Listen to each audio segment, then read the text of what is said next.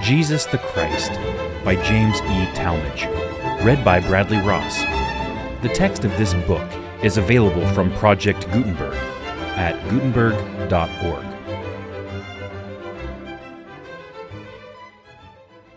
Chapter 35, Death and Burial.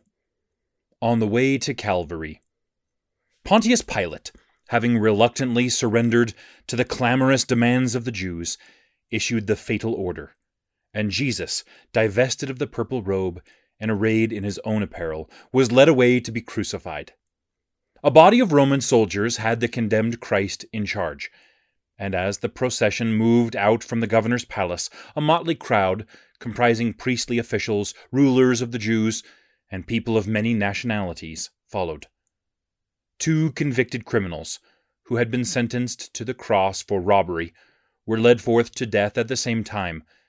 There was to be a triple execution, and the prospective scene of horror attracted the morbidly minded, such as delight to gloat over the sufferings of their fellows.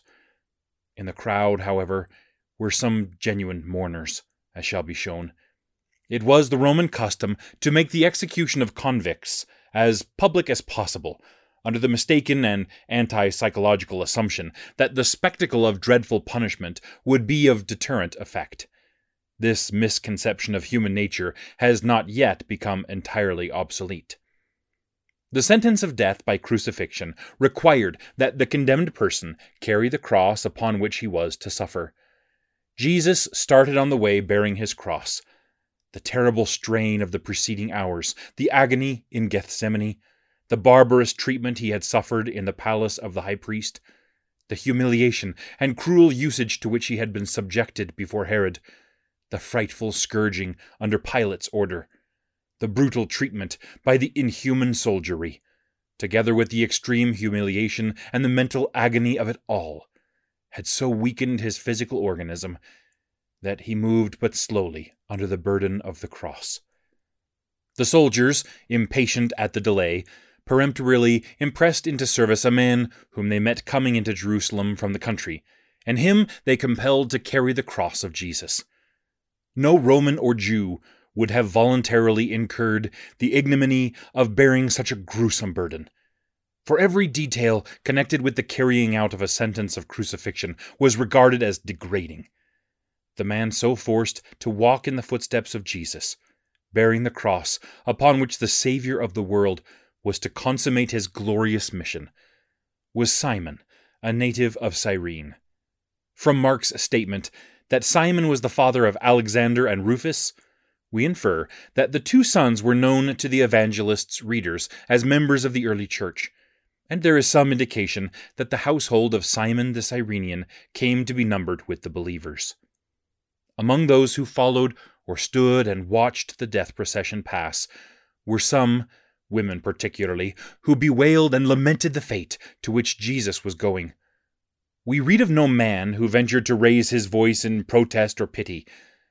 But on this dreadful occasion, as at other times, women were not afraid to cry out in commiseration or praise. Jesus, who had been silent under the inquisition of the priests, silent under the humiliating mockery of the sensual Herod and his coarse underlings, silent when buffeted and beaten by the brutal legionnaires of Pilate, turned to the women whose sympathizing lamentations had reached his ears, and uttered these pathetic and portentous words of admonition and warning. Daughters of Jerusalem, weep not for me, but weep for yourselves and for your children. For behold, the days are coming, in the which they shall say, Blessed are the barren, and the wombs that never bare, and the paps which never gave suck. Then shall they begin to say to the mountains, Fall on us, and to the hills, Cover us. For if they do these things in a green tree, what shall be done in the dry? It was the Lord's last testimony of the impending holocaust of destruction that was to follow the nation's rejection of her king.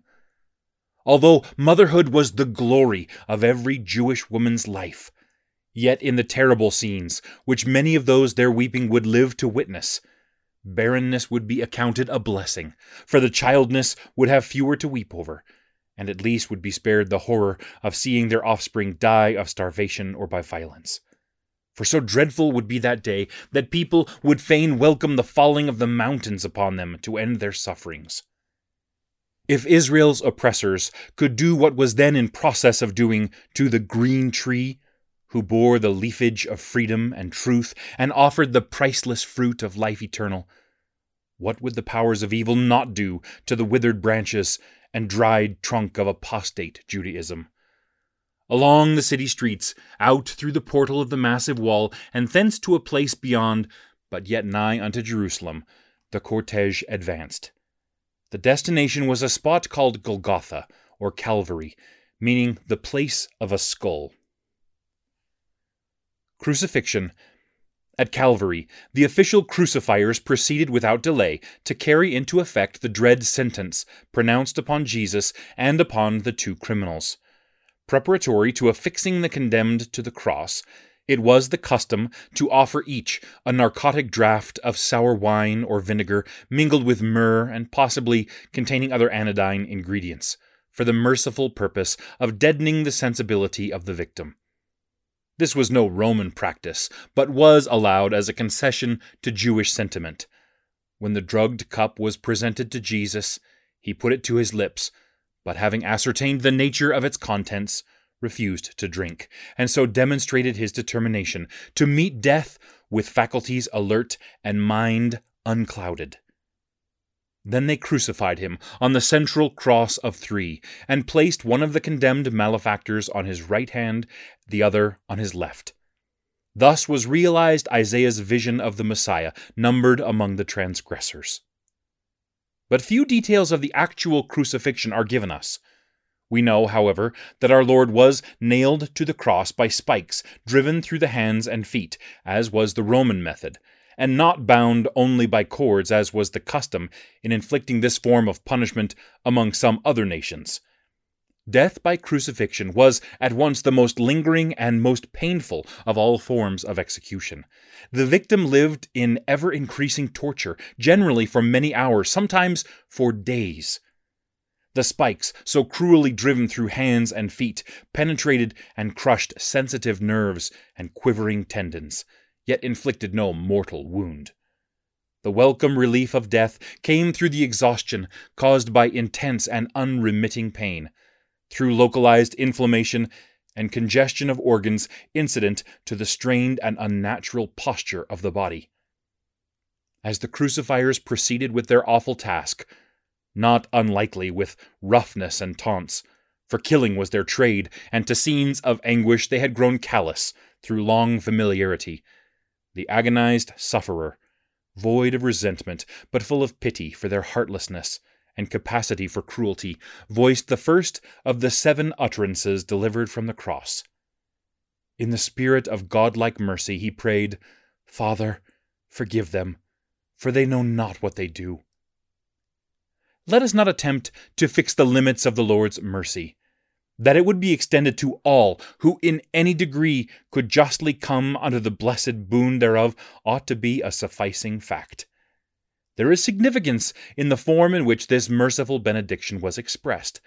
Had the Lord said, "I forgive you," his gracious pardon may have been understood to be but a remission of the cruel offense against himself, as one tortured under unrighteous condemnation. But the invocation of the Father's forgiveness was a plea for those who had brought anguish and death to the Father's well-beloved Son, the Savior and Redeemer of the world. Moses forgave Miriam for her offense against himself as her brother, but God alone could remit the penalty and remove the leprosy that had come upon her for having spoken against Jehovah's high priest. It appears that under Roman rule, the clothes worn by a condemned person at the time of execution became the perquisites of the executioners. The 4 soldiers in charge of the cross, upon which the Lord suffered, distributed parts of his raiment among themselves, and there remained his coat, which was a goodly garment, woven throughout in one piece without seam. To rend it would be to spoil, so the soldiers cast lots to determine who should have it. and in this circumstance the gospel writer saw a fulfillment of the psalmist's provision. They parted my garments among them, and upon my vesture did they cast lots. To the cross above the head of Jesus was affixed a title or inscription, prepared by order of Pilate, in accordance with the custom of setting forth the name of the crucified and the nature of the offense for which he had been condemned to death. In this instance, the title was inscribed in 3 languages, Greek, Latin, and Hebrew, one or more of which would be understood by every observer who could read. The title so exhibited read, "This is Jesus, the King of the Jews," or in the more extended version given by John, "Jesus of Nazareth, the King of the Jews." The inscription was read by many, for Calvary was close to the public thoroughfare, and on this holiday occasion the passers-by were doubtless numerous.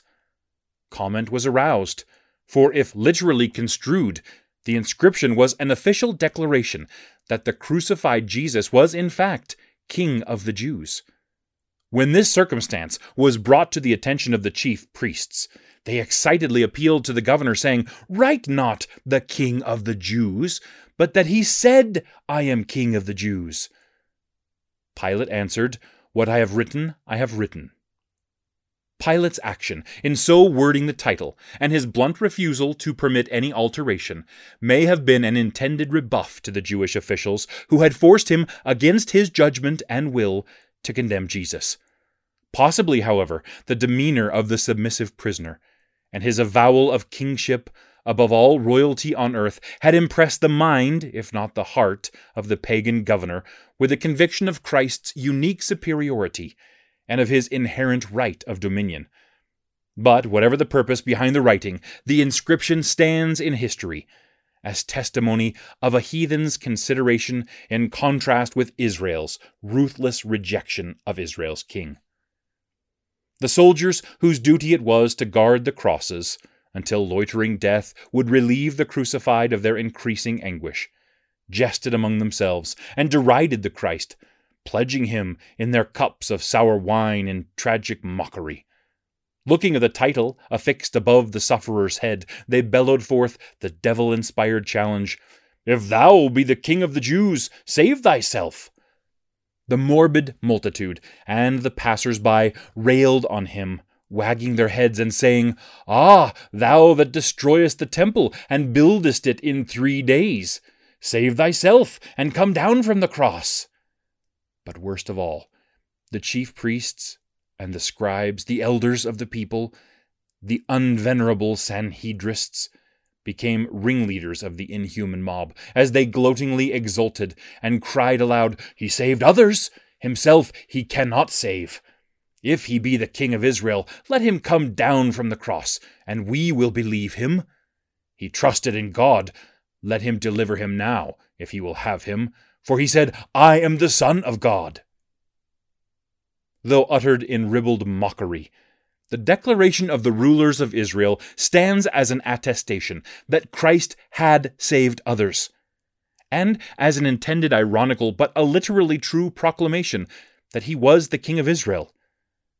The 2 malefactors, each hanging from his cross, joined in the general derision and cast the same in his teeth. One of them, in the desperation incident to approaching death, echoed the taunts of the priests and people, "If thou be Christ, save thyself and us!"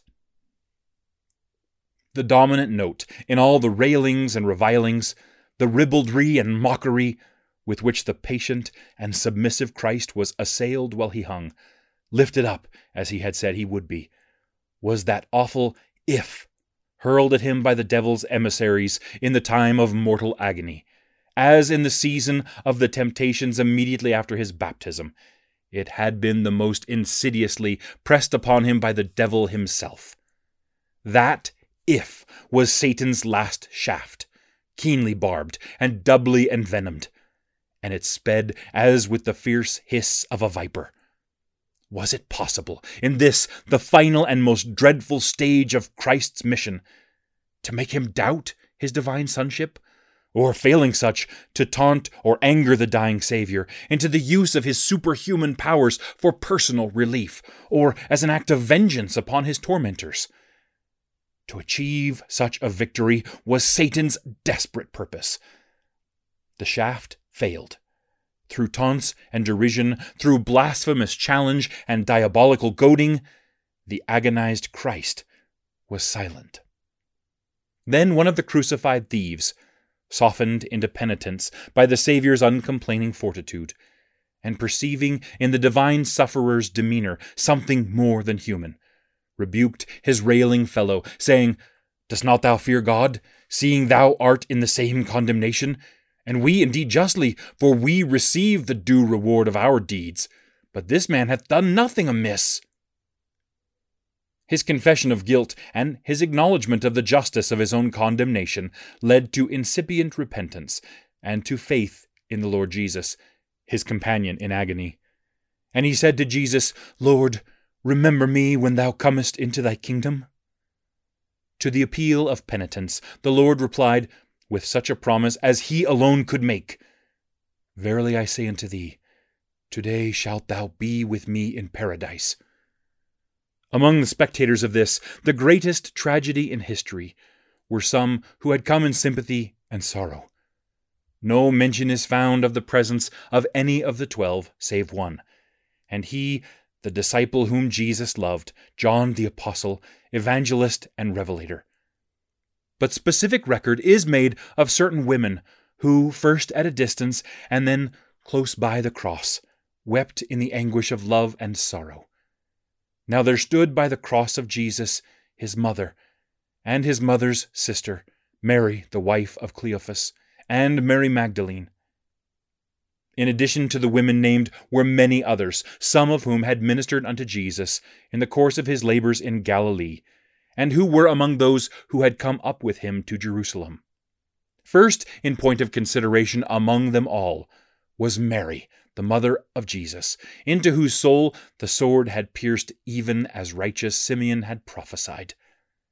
Jesus, looking with tender compassion upon his weeping mother, as she stood with John at the foot of the cross, commended her to the care and protection of the beloved disciple, with the words, "Woman, behold thy son," and to John, "Behold thy mother." The disciple tenderly led the heart-stricken Mary away from her dying son, and took her unto his own home, thus immediately assuming the new relationship established by his dying master. Jesus was nailed to the cross during the forenoon of that fateful Friday, probably between 9 and 10 o'clock. At noontide, the light of the sun was obscured, and black darkness spread over the whole land. The terrifying gloom continued for a period of 3 hours. This remarkable phenomenon has received no satisfactory explanation from science. It could not have been due to a solar eclipse, as had been suggested in ignorance, for the time was that of full moon. Indeed, the Passover season was determined by the first occurrence of full moon after the spring equinox. The darkness was brought about by miraculous operation of natural laws directed by divine power. It was a fitting sign of the earth's deep mourning over the impending death of her Creator. Of the mortal agony through which the Lord passed while upon the cross, the Gospel scribes are reverently reticent. At the 9th hour, or about 3 in the afternoon, a loud voice, surpassing the most anguished cry of physical suffering, issued from the central cross, rending the dreadful darkness. It was the voice of the Christ. "Eloi, Eloi, Lama Sabachthani," which is being interpreted, my God, why hast thou forsaken me?" What mind of man can fathom the significance of that awful cry? It seems that in addition to the fearful suffering incident to crucifixion, the agony of Gethsemane had recurred, intensified beyond human power to endure. In that bitterest hour, the dying Christ was alone, alone in most terrible reality. That the supreme sacrifice of the Son might be consummated in all its fullness, the Father seems to have withdrawn the support of his immediate presence, leaving to the Savior of men the glory of complete victory over the forces of sin and death. The cry from the cross, though heard by all who were near, was understood by few. The first exclamation, Eloi, meaning, my God, was misunderstood as a call for Elias. The period of faintness, the conception of utter forsakenness soon passed, and the natural cravings of the body reasserted themselves. The maddening thirst, which constituted one of the worst of the crucifixion agonies, wrung from the Savior's lips, his one recorded utterance expressive of physical suffering. I thirst, he said. One of those who stood by, whether Roman or Jew, disciple or skeptic, we are not told, hastily saturated a sponge with vinegar, a vessel of which was at hand, and having fastened the sponge to the end of a reed or stalk of hyssop, pressed it to the Lord's fevered lips. Some others would have prevented this one act of human response, for they said, Let be, let us see whether Elias will come to save him. John affirms that Christ uttered the exclamation, I thirst, only when he knew that all things were now accomplished, and the apostle saw in the incident a fulfillment of prophecy. Fully realizing that he was no longer forsaken, but that his atoning sacrifice had been accepted by the Father, and that his mission in the flesh had been carried to glorious consummation, he exclaimed in a loud voice of holy triumph, It is finished. In reverence, resignation, and relief, he addressed the Father, saying, Father, into thy hands I commend my spirit. He bowed his head and voluntarily gave up his life. Jesus the Christ was dead. His life had not been taken from him, except as he had willed to permit. Sweet and welcome as would have been the relief of death in any of the earlier stages of his suffering, from Gethsemane to the cross, he lived until all things were accomplished as had been appointed. In the latter days, the voice of the Lord Jesus has been heard affirming the actuality of his suffering and death, and the eternal purpose thereby accomplished. Hear and heed his words. For behold, the Lord your Redeemer suffered death in the flesh, wherefore he suffered the pain of all men, that all men might repent and come unto him. Important occurrences between the Lord's death and burial. The death of Christ was accompanied by terrifying phenomena. There was a violent earthquake. The rocks of the mighty hills were disrupted, and many graves were torn open. But, most portentous of all in Judaistic minds, the veil of the temple, which hung between the holy place and the holy of holies, was rent from top to bottom, and the interior, which none but the high priest had been permitted to see, was thrown open to common gaze. It was the rending of Judaism, the consummation of the Mosaic dispensation, and the inauguration of Christianity under apostolic administration.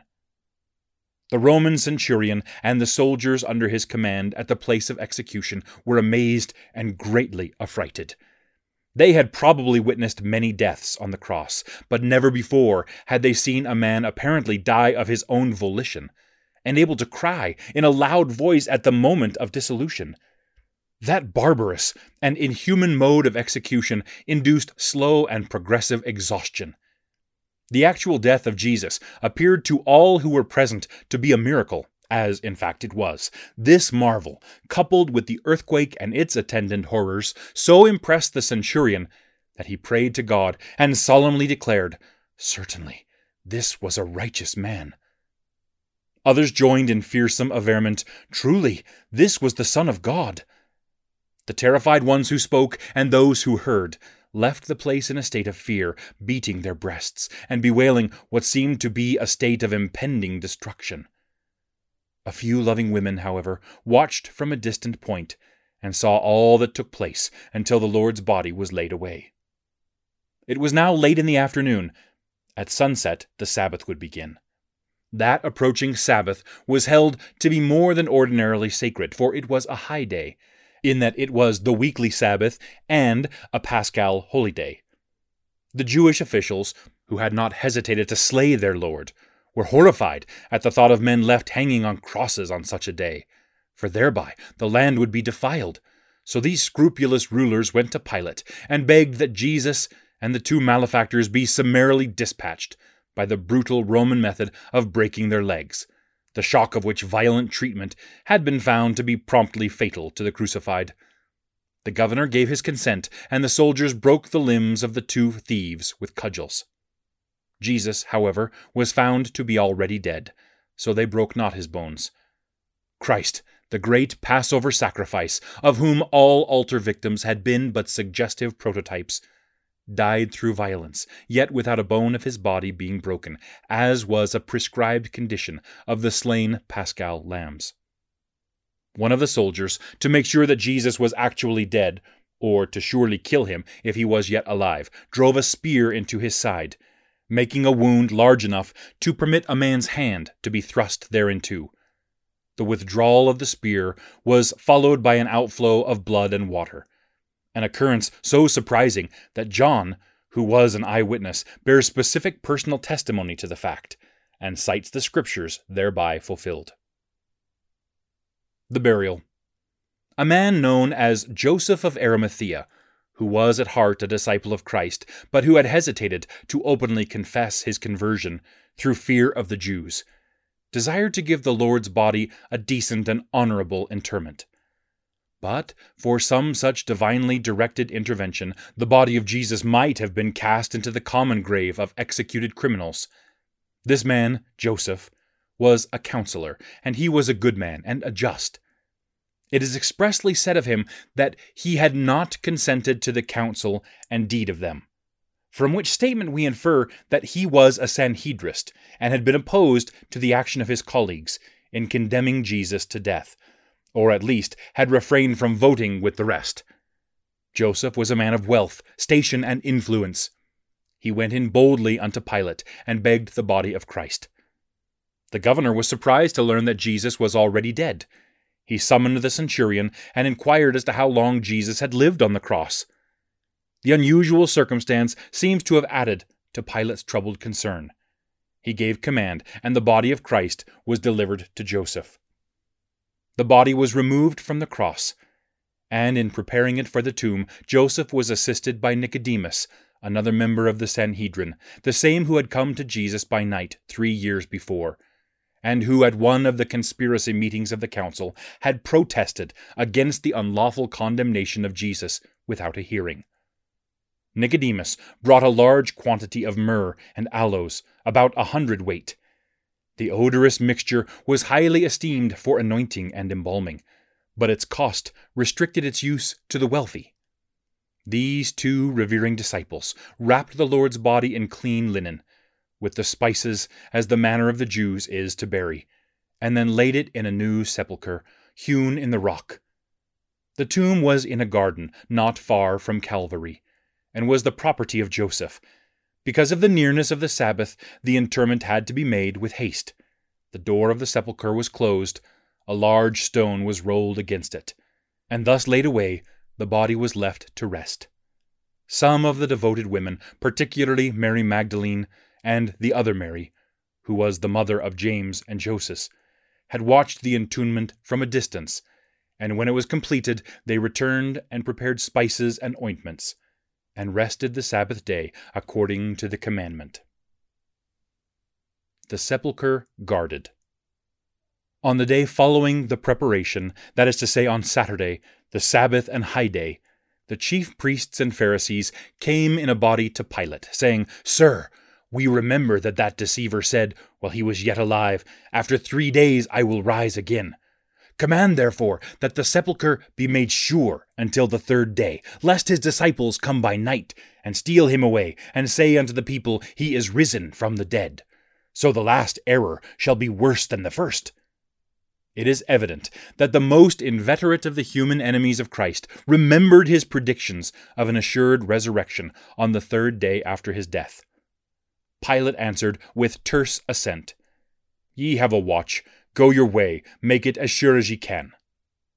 So the chief priests and Pharisees satisfied themselves that the sepulchre was secure by seeing that the official seal was affixed at the junction of the great stone and the portal, and that an armed guard was placed in charge.